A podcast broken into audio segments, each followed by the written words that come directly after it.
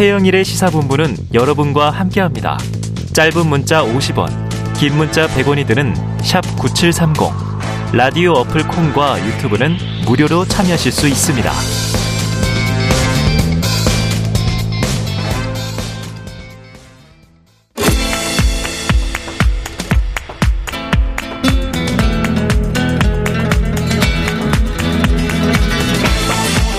네, 정치권의 허심탄회한 속내를 들여다보는 시간이죠. 각설하고 시즌2 장성철 공론센터 소장 현근택 변호사 함께하겠습니다. 어서 오십시오. 네, 안녕하세요. 네, 안녕하세요. 예, 자 본격적으로 들어가 보죠. 현 변호사께서 뽑으신 키워드 김기현 울산 땅 의혹 법적 조치 경고. 자 키워드로 꼽으신 이유는요? 지금 뭐 국민의힘 전당대회 그동안 좀 조용히 진행되다가 네네. 지금 이제 울산 땅 이 문제로 지금 시끄럽습니다. 지금 네, 그렇게 됐어요. 갑자기 이분이 물론 뭐 법조인 출신이긴 하지만 네. 법적 조치를 취하겠다. 그러니까 우리 네. 같은 패널들도 다 이게 체크를 꼼꼼히 그렇죠. 면적이며 가격이며 네, 해야 되는데 아무튼 지금 뜨거운 이슈잖아요 이게. 그렇습니다. 조심하세요, 네. 변호사님. 그 법적 조치 예고하는 게 제가 보기에 오히려 자충수가 될 거다. 자충수가 논란을 될더 거다? 키울 거다. 오. 왜냐하면 법적 조치 예고한다고 해서 기자들이 기사를 안 쓰느냐 네, 그렇지 네, 않아요. 네. 그럼 우리 같은 패널들이 또 얘기 안 하느냐 뭐가 있나 네. 더 얘기할 겁니다. 아니 일단 같은 법조인인 지금 저 누구예요? 황교안 후보가 검사 출신 대 판사 출신 지금 대결 아닙니까? 네네. 막지기 하고 있어요. 자, 이 저 장성철 소장님. 네. 오늘 반박 기자회견 나왔어요. 어떻게 보셨습니까? 어제 많이 이해가 가더라고요. 네. 그러니까 그걸 왜 샀고 음. 지금 왜 갖고 있고 또한 본인이 그 노선이 변경되는데. 네네네. 아무런 영향력을 행사하지 않았다. 네네. 송철호 시장이 네. 그 연결되는 도로 노선을 본인이 용역 줘가지고 본인이 확장한 거 아니냐. 음. 송철호랑 나랑은 정적이었다. 네. 울산에서 나를 이롭게 하는 거를 송철호 전 시장이 했겠냐. 음. 그런 것을 보면은 뭐 그렇게 큰 법적인 문제가 있을까라는 좀 생각이 들었어요. 네네. 저는. 큰 문제는 와. 아닌 것 같다. 아니 그런 생각이 들었어요. 아. 일단은 법적 조치 예고하니까 바로 그 효과가 나오네요. 어, 예. 예. 아니 이게 사실은 네. 법적으로 문제가 있다고 하는 게 이게 아니에요. 아니에요? 네. 모르죠. 뭐 차명으로 산 건 아니니까 본인 명의로 샀으니까 이게 음. 아니 부동산에 사고 파는 문제는 법으로 걸리면 당연히 문제가 되는데 네네. 지금 문제가 되는 거는 이걸 얼마에 샀고 어. 왜 샀고 음. 그 다음에 그 도로가 왜 갑자기 휘어졌고 현재는 시세가 핵심 얼마냐 아니에요? 원래는 직선이었던 도로가 왜 갑자기 휘어졌는가? 그렇죠. 이게 제일 네, 궁금한 그렇죠. 거 아니에요? 그 그때 당시에 물론 본인은 이게 2007년 정도에 아마 결정이 된 것. 같은데 그 당시에 지- 지역구 국회의원이었거든요. 그렇죠. 그분이 또뭐뭐 국토위 그 당시인지 아닌지 모르겠는데 2008년부터는 2008년은 국토위 국토위, 간사. 간사였고 그 전에는 아마 저 기재위 간사였나 네네. 뭐좀 조심해야지 이거 잘 정확하게 예, 예. 다시 찾아봐야 되겠다. 무슨 하지만 뭐 간사는 했었어요. 울산 남구을 의원으로 그렇죠. 아예 제가 저기 그러면- 고소 고발하지 말라고 그럴게요. 예. 음. 아니 해도 돼요 상관없어요. 어. 휘어진 이유가 문제인데 지금 뭐 송철호 시장 얘기하지만 본인 일단 지역구 국회의원이었고 네네네. 예전에 이런 일들이 사실은 시도의원이나 뒤- 뭐 이런 데로 되게 많아요. 어. 땅이 있고 땅이라는 게 맹지잖아요. 그렇죠. 도로가 이제 어쨌든 뭐 터널이든 뭐든 도로가 지나가면 뭔가 좀 음. 변화가 생기거든요. 맹지 상태 변화가 잘 안 생겨요 아무것도. 음. 근데 많은 사람들이 궁금한 건 이거잖아요. 그럼 그때 얼마에 샀는지, 네네. 지금 시세가 얼마나 하는지, 네. 그때 왜 샀는지 어. 이유 같은 게 중요하잖아요. 예, 예. 근데 그 당시 나이가 뭐 39세, 40세 정도였어요. 네네. 근데 사는 목적도 뭐 좀 애매하고 음. 땅도 보통 넓은 게 아니에요. 3만 5천 평이면 되게 넓잖아요. 네, 그렇습니다. 어, 그리고 자꾸 이거를 이제 허위 사실이라는 게 뭐 1,800배 올랐다. 뭐 그다음에 평당 뭐 180만 원이다. 이게 허위 사실이라 그것만 얘기해요, 계속. 아, 그것만 예, 예, 얘기하고 예. 있는데 사람들은 그거 하나도 안 궁금해요. 어. 안 궁금하고 이 사람이 이 땅 왜 샀지? 그때 얼마였지? 가격자가 네, 얘기 안 해. 네, 자꾸 네. 공시지가만 얘기해요. 사람들은 네. 또 공시지가에 관심이 없거든요. 음. 시세에 관심 있지? 음. 그러면 당연히 그 당시에 얼마에 샀는지, 음. 그다음에 지금 시세 얼마 정도인지 네. 그 얘기 해야죠. 그리고 왜 그래요. 샀는지. 저는 사실은 처음에 왜 샀는지도 궁금하진 않아요. 뭐 어떤 어떤 이유와 목적, 뭐 사유와 사연이 있어서 땅을 이제 뭐 우연히 사놨는데 시간이 흘러서 전 KTX가 그쪽을 지나가게 된 게 아, 지나간 게 아니고요. 영향력을 행사한 거냐 아니냐. 그냥 그 연결 도로 도로가 난 거죠. 도로. KTX 역세권 연결 도로, 도로. 그죠? 네. 많은 분들은 뭐 여기 그쪽으로 가나. 생각하는데 그건 네. 전혀 아니고. 근데 제가 관심이 생긴 건 언제부터냐면 그냥 뭐 의혹, 의혹 제기나 네가티브 하니까. 근데 장 수장님 갑자기 황교안 후보가 제가 직접 가봤습니다. 그럴 때부터 뭐지? 그랬는데 터널이 지나간다고 했는데 가보니까 입구더라. 그럼 상황이 다른 거 아니냐? 인도 차도 없다고 하더니 가보니까 다 있더라. 맹지라 그러더니 뭐 이런 얘기들 막 하니까 관심이 생기잖아요. 아 근데 저는 처음에 궁금했던 게 예. 39살 변호사가 네. 그 맹지를 왜 샀냐. 어, 어. 제가 그쪽 물어봤어요. 네. 아니 도대체 그 맹지를 왜 사냐, 맹지를. 왜 샀냐? 어. 그랬더니 은퇴해가지고 목장을 하려고 했다. 아, 목장을 하려고 했다. 근데 오늘은 다른 해명을 내놨어요. 선산으로 하겠다. 그래서 나는 팔 생각이 없다. 아, 이런 식으로 얘기를 했거든요. 선산용으로 샀다. 예, 그래서 막 기자들도 물어봐, 물어봤어요, 네네. 오늘. 그 그렇게 골치 아프고 논란 생기고 그러는데 왜안 음. 파시냐.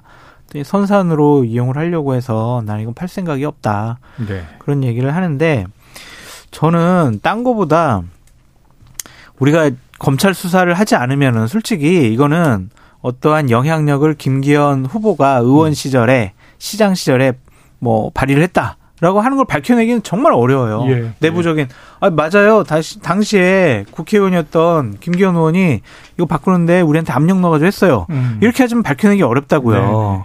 근데 자꾸 선거 과정 중에 나온 문제를 갖고 뭐 상대라든지 아니면은 패널들 어. 아니면 문제 제기하는 언론사 음.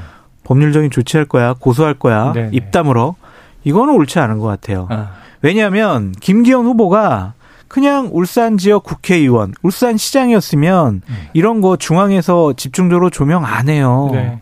본인이 당대표 하겠다고 나오니까 정치적으로 도덕적이냐 아니냐 그렇죠. 그걸 검증을 하는 거잖아요. 그렇죠. 그거에 대해서 저렇게 신경질적인 반응을 보이거나 아니면 법률적인 처리로 입을 다물게 하는 것은 결코 음. 옳지 못하다. 그래서 제발 좀 김기현 후보 측 이 방송 들으시면 음. 법률적인 검토 다시는 운운하지 마시고 그냥 진솔하게 해명하시고 네.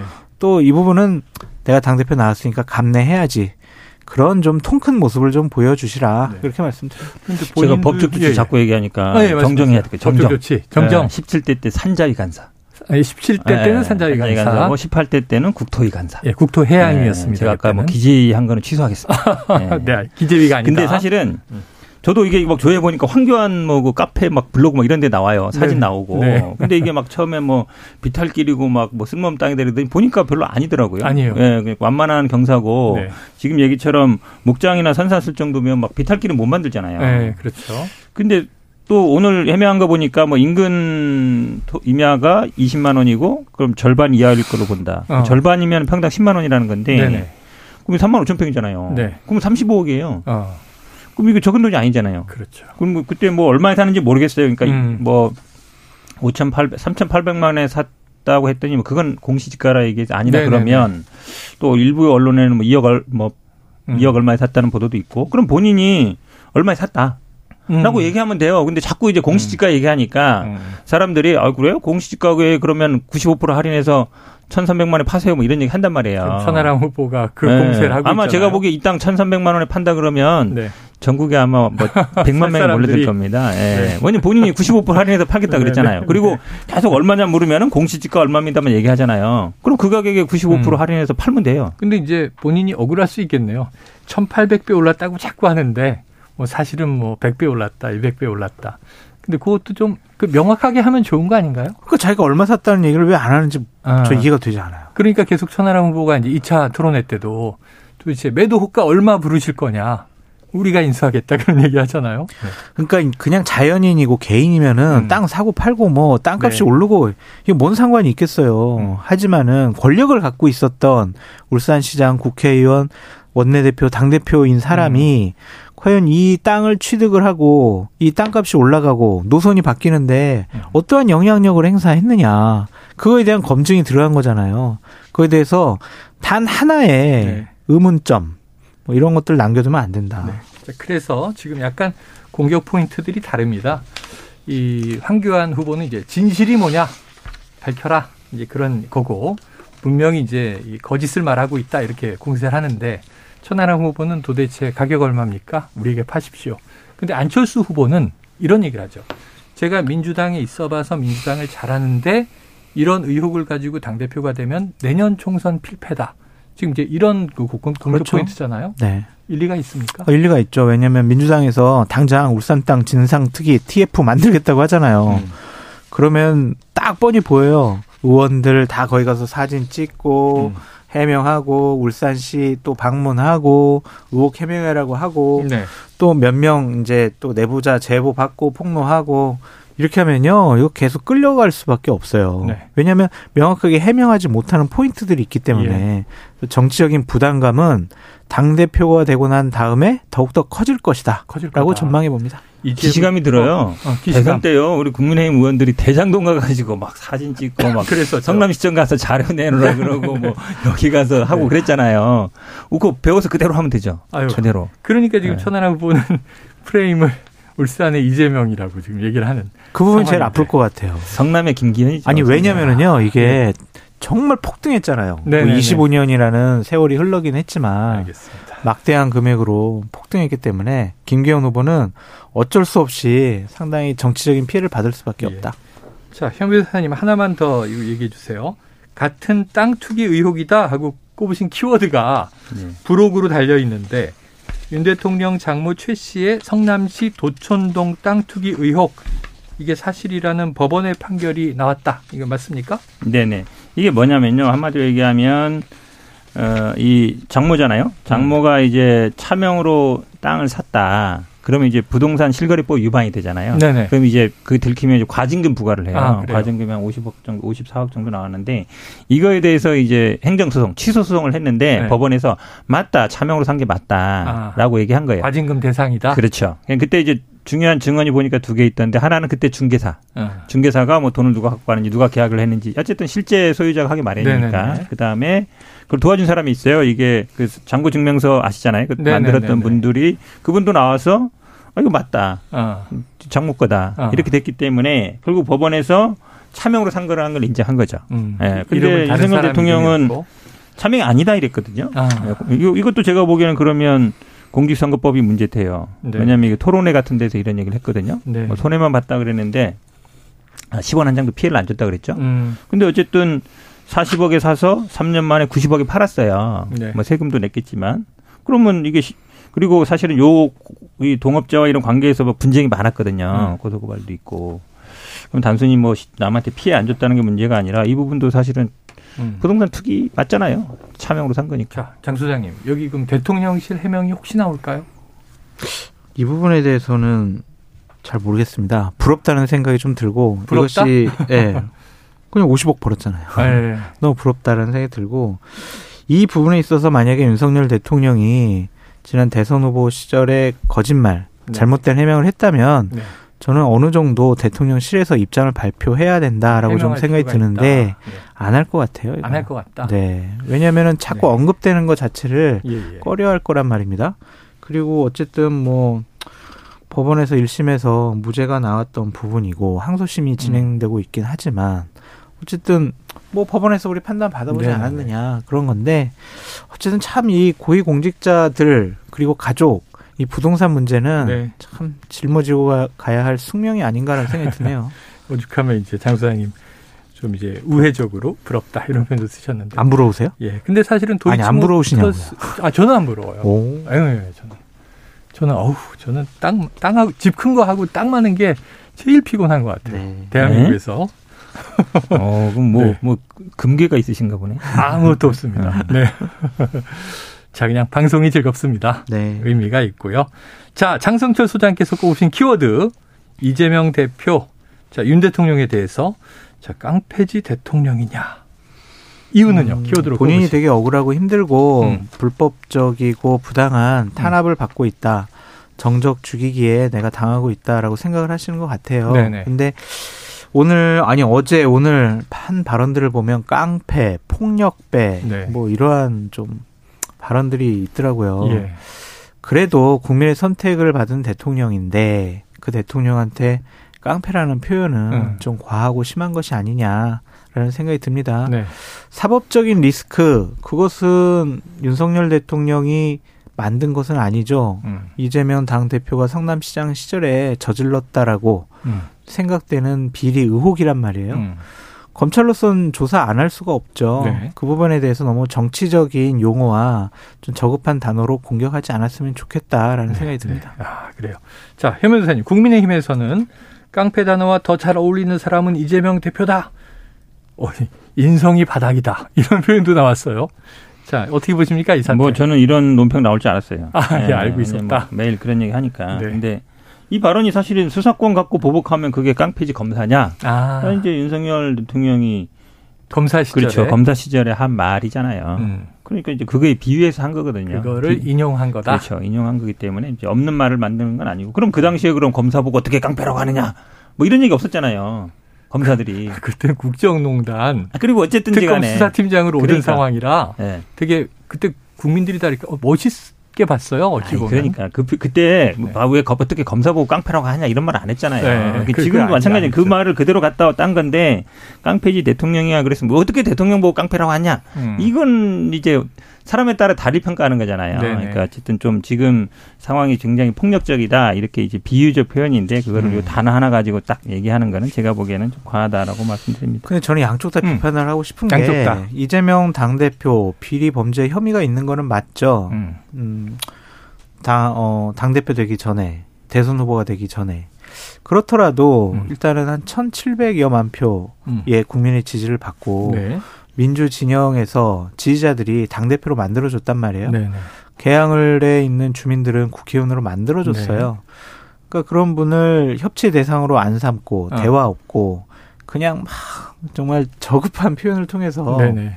대통령실이나 국민의힘이 공격하는 것도 음. 상당히 좀 부적절해 보인다라는 네. 좀 생각이 들어요. 음. 하지만은 어쨌든 범죄 혐의가 있는 부분에 대해서 조사를 받아야 되는 건 네.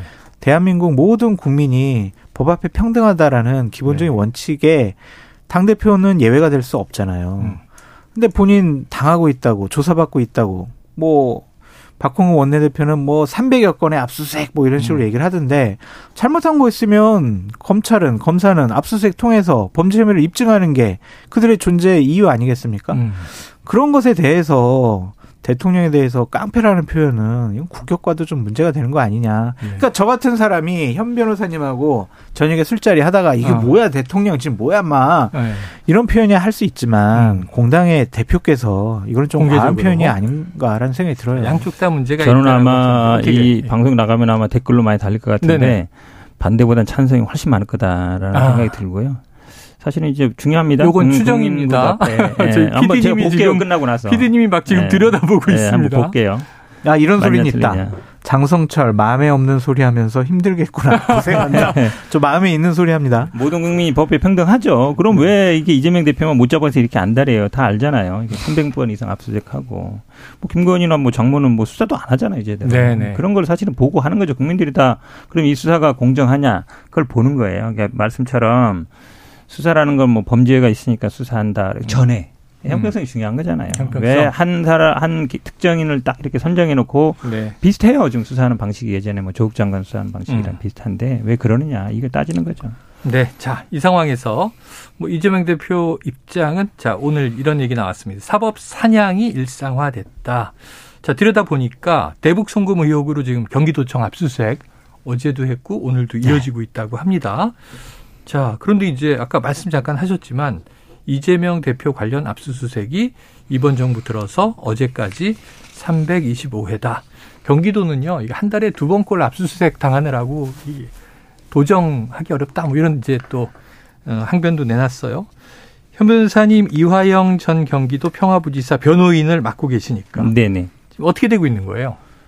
일단은 저 이분을 처음 안 거는 이제 2000 지지난번 총선 때 네. 사실 제가 사무실이 수지에 있거든요. 아, 근데 이분이 수지에 출마했었어요. 아 그래요. 그때 근데 이제 경선 탈락했죠. 네네. 그 다음에는 이제 용인 처인구로 그 다음 음. 지난번 선거 때 가서 이제 그때부터 알았는데 사실은 뭐 수사는 뭐 처음 수사는 굉장히 좀 말도 많았고 옥신각신하고 했는데 어제 조사는 그렇지는 않았어요. 네. 예, 좀 차분한 분위기였고. 예. 어, 근데 이제 이가 하나 빠져가지고 임플란트가 하나 빠져가지고 아. 예, 이렇게 치료를 해야 되는데 그 치료 안에서는 안 되나 봐요. 네네. 그러니까 뭐 오늘 정도에 외래 치료할 것 같고. 아 외래 치료. 어, 그다음에 대질은 지난번에 막 4인 대질 이렇게 했는데 그러니까 되게 좀 소란스럽던데 네. 뭐 아마 어제는 1대 1로 하고 앞으로도 아마 1대 1로 하고 하고 그렇게 할 것 같습니다. 근데 지금 검찰이 이제 계속 이야기하는 혐의에 대해서 이 부, 이전 부지사는 지금 계속 이제 이거 아니다라고 부정하는 입장이죠. 네.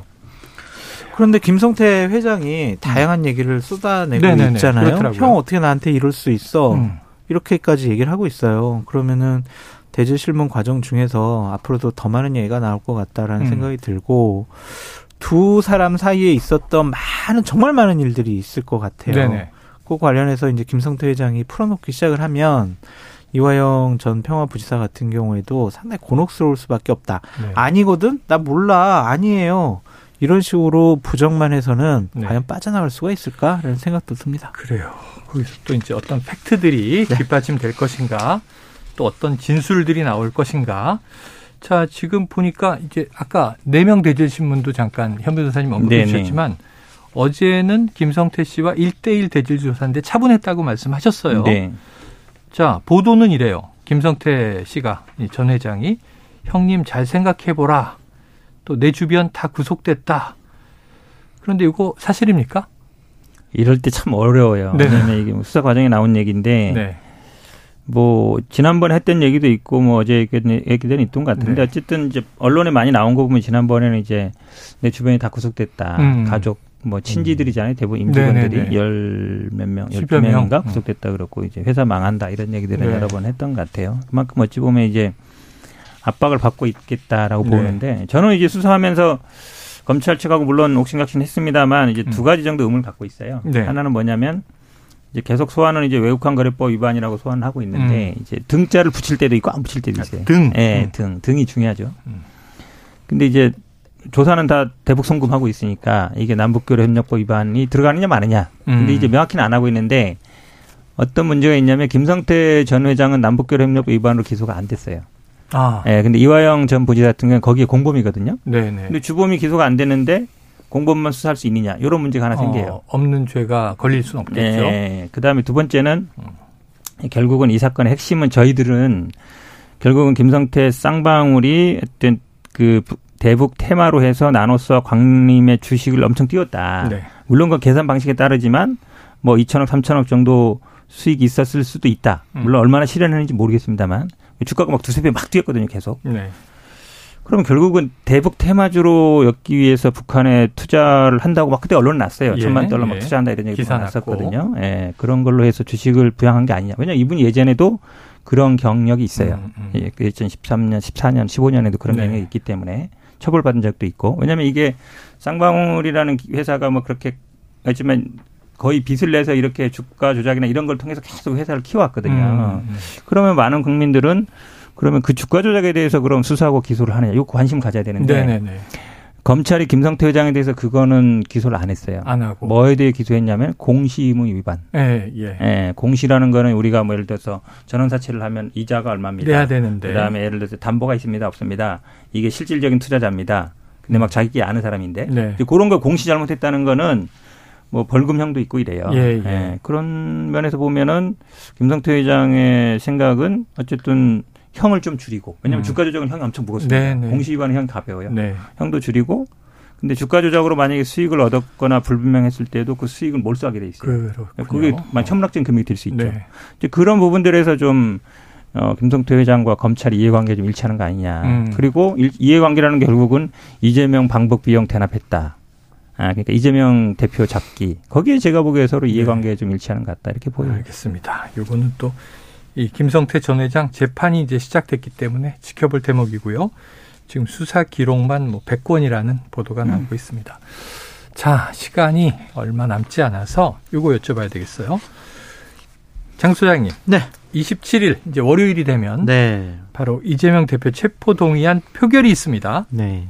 한번 예언 같은 예측을 좀 들어보죠. 이탈표 민주당에서 민주당 이탈표는 별로 안 나올 것 같아요. 아, 별로 안 나와요. 네. 부결은 확실하고. 왜냐하면 당 내부 분위기를 뭐 현 변호사님 같은 분들에게 들어봐도 네네.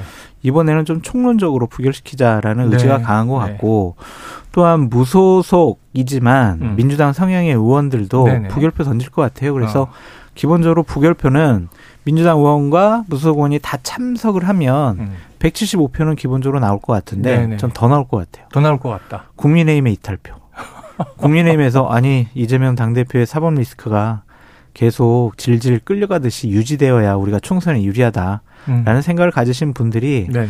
좀 부결에다가 표를 좀 던지지 않을까라는 좀 생각이 들고 전략적으로. 예, 부결이 된 다음이 이제 민주당 문제 같아요. 뭐 조홍천 의원이나 서른 의원이나 얘기 나는 거 보면 일단은 요거 부결시켜 놓고 그 다음에 네. 이재명 당대표의 처신에 대해서 문제 삼겠다라고 생각하는 것 같은데 4월 달에 원내대표 선거가 있거든요. 네네. 그때 만약 비명계 후보가 원내대표가 되면 음.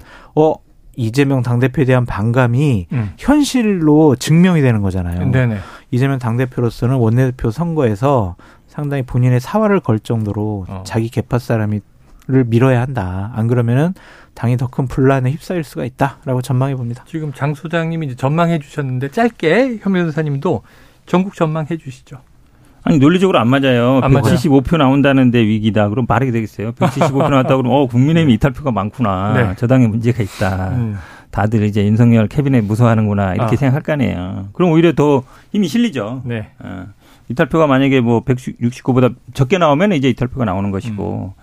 그렇게 보는 게 맞는 것 같고 제가 보기에는 뭐 다음에 제가 보기에는 쉽지 않을 거다. 아마 다음 타겟은 쌍방울일 것 같은데 네. 이제 거기에 뭐 지금 남북교류 협력법은 어려운 것 같고 이제 뇌물죄 적용하려는 것 같은데 예. 대가 관계라든지. 제3자 뇌물이 되려면 뭐 청탁이라든지 음. 이런 게 돼야 되는데 경기도가 뭐 대북 사업에 해줄 거 있는지 모르겠고 음.